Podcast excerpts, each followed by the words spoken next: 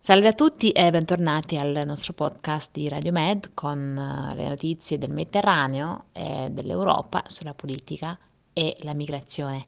Come al solito con Danilo e Dorina. Grecia.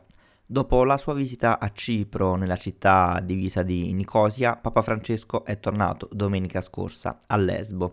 Il Papa ha condannato l'abbandono che i migranti devono affrontare come il naufragio della civiltà prendendo di mira chi usa migranti e richiedenti asilo per fini politici. Ha trascorso del tempo con i rifugiati in una struttura temporanea sull'isola costruita per sostituire rapidamente il campo di Moria bruciato lo scorso anno. Più di un milione di persone, molte delle quali in fuga dalle guerre in Iraq e Siria, sono passate dalla Turchia alla Grecia nel 2015 e 2016, con Lesbo come punto di passaggio greco più trafficato.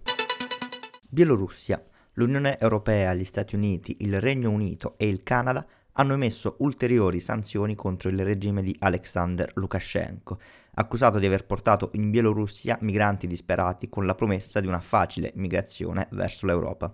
Gli stati dell'UE accusano il regime di incoraggiare o costringere quei gruppi di migranti ad andare verso il confine con Polonia, Lituania e Lettonia per proseguire il viaggio nell'UE. Le sanzioni dell'UE hanno preso di mira la compagnia aerea statale Belavia e quella siriana Cham Wings, giudici, pubblici ministeri e una figura dei media in relazione a repressioni politiche e disinformazione. Il Ministero degli Esteri bielorusso ha affermato che le nuove sanzioni sono difficili da capire e ha avvertito che potrebbe imporre misure asimmetriche in risposta.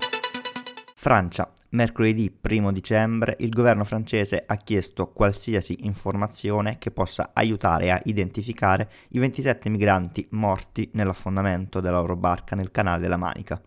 Inoltre, ai due sopravvissuti alla peggiore tragedia dei migranti nella zona è stato concesso il permesso di soggiorno in Francia. 27 migranti, tra cui 17 uomini, 7 donne, 2 adolescenti e un bambino, hanno perso la vita nella tragedia considerata la più mortale di sempre nella Manica. Tra le vittime anche una donna incinta. Grecia e Turchia. Le guardie di frontiera greche avrebbero scambiato un intervento dell'agenzia Frontex per un richiedente asilo, mentre svolgeva il suo lavoro al confine greco-turco. Successivamente lo hanno picchiato e deportato illegalmente in Turchia. L'Agenzia greca per i diritti dei cittadini ha annunciato mercoledì scorso un'indagine sul caso dopo aver ricevuto un rapporto correlato da Frontex. Anche la Commissione europea ha chiesto un'indagine. L'interprete è originario dell'Afghanistan, ma vive in Italia da diversi anni ed è residente nella UE. In un articolo del New York Times, pubblicato mercoledì scorso, un lavoratore di Frontex ha affermato che i funzionari di frontiera greci lo hanno arrestato insieme a circa 100 migranti a settembre. Le autorità greche sono state accusate di aver collocato i migranti in barche non idonee alla navigazione nel mare Egeo, lasciandoli alla deriva nelle acque turche, una pratica negata dal governo. La Grecia ha pure accusato la Turchia di aver spinto i migranti nelle acque greche. La stessa Frontex non è stata esente da critiche ed è stata coinvolta in accuse di pratiche illegali di respingimento.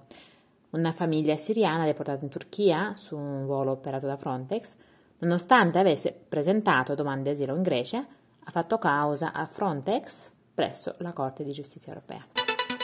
L'Unione Europea, oltre 17.000 afghani hanno presentato domande di asilo nella Unione Europea, in Svizzera e in Norvegia nel settembre del 2021 rispetto ai circa 10.000 di agosto, ha dichiarato venerdì scorso l'Ufficio europeo di sostegno per l'asilo, EASO, Inoltre decine di organizzazioni umanitarie internazionali hanno firmato un appello congiunto che chiede alla UE di ripristinare i diritti e i valori alle frontiere dell'Europa, di fronte alla situazione che i migranti stanno vivendo al confine con la Bielorussia.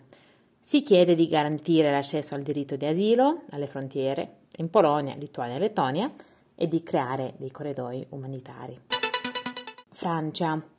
Le elezioni presidenziali del 2022 Eric Zemmour, un commentatore televisivo anti-immigrazione, è salito nell'ultimo sondaggio di opinione in vista delle elezioni presidenziali francesi del prossimo anno e minaccia di rimuovere il leader di estrema destra Marine Le Pen come candidato principale che sfida Emmanuel Macron.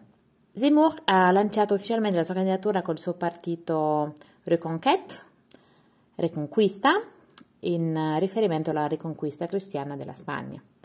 Nelle ultime settimane Zemmour ha riorientato il dibattito politico francese su immigrazione, Islam e ordine pubblico, destabilizzando le campagne di Le Pen e dei possibili candidati del centrodestra.